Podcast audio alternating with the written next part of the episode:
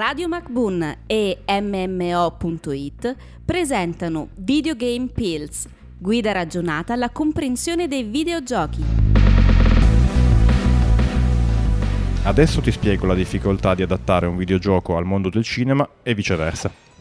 Bentornati a tutti in questo nostro podcast sui videogiochi, dove tentiamo appunto di decostruire determinati preconcetti. Io sono Damiano di MMO.it. Io sono Stan di MMO.it. E siamo qui oggi per parlare appunto di come è difficile adattare un videogioco al cinema o come adattare un film a un videogioco. È un processo molto complicato e quindi crea appunto un ambiente cross-mediale, quindi non si sta parlando solamente di videogiochi e di film, ma che si parla anche di libri, di tutta un'altra serie di medium che entrano in gioco. Noi comunque ci vogliamo soffermare su questi due, e allora a questo punto parlo immediatamente a Stan. Stan, quanto è difficile adattare un videogioco a un film? Perché?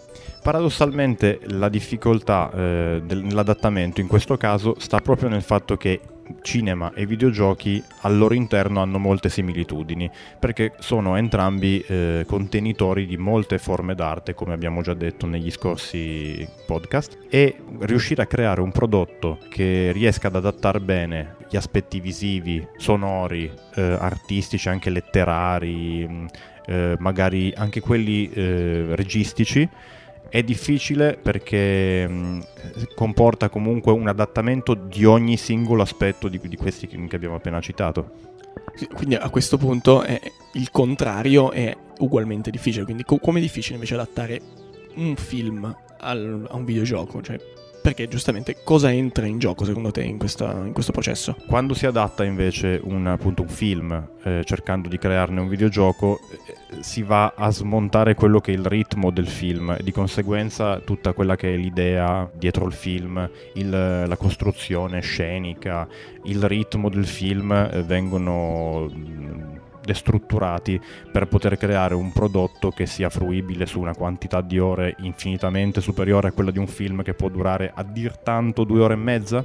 Sì, ci sono poi i casi chiaramente lampanti, certo, che durano di più, però comunque forse anche la durata di fruizione che è diversa e di cui secondo me bisogna parlare, ovvero i videogiochi, la durata poi anche nei videogiochi forse per necessità produttive, per mancanza di tempo a livello di produzione, sono sempre man mano diminuite, quindi passando dai videogiochi dove davvero occupavano un centinaio di ore e li avevi visti manco per la metà, si arriva adesso ai videogiochi dove 9 ore hai già visto tutto e ti ha avanzato, cioè hai perfino sprecato tempo. Il cinema chiaramente è molto, molto diverso, quindi adattare un gioco di 9 ore al cinema è già complesso, figuriamoci uno di 100. Esatto, anche perché comunque un'unica grande differenza ce l'hanno questi due medium, ed è il fatto che, come abbiamo detto, uno è passivo e l'altro è attivo.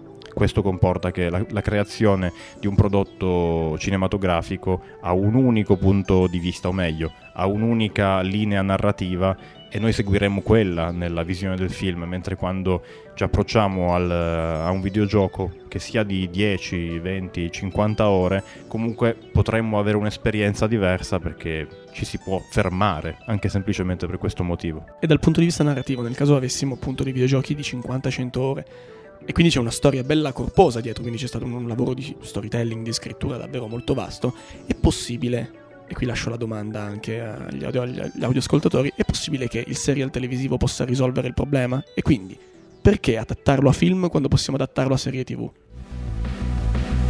Testi e voci di Damiano D'Agostino e Stefano Beltramo. Produzione Pierpaolo Bonante per Radio Magbun.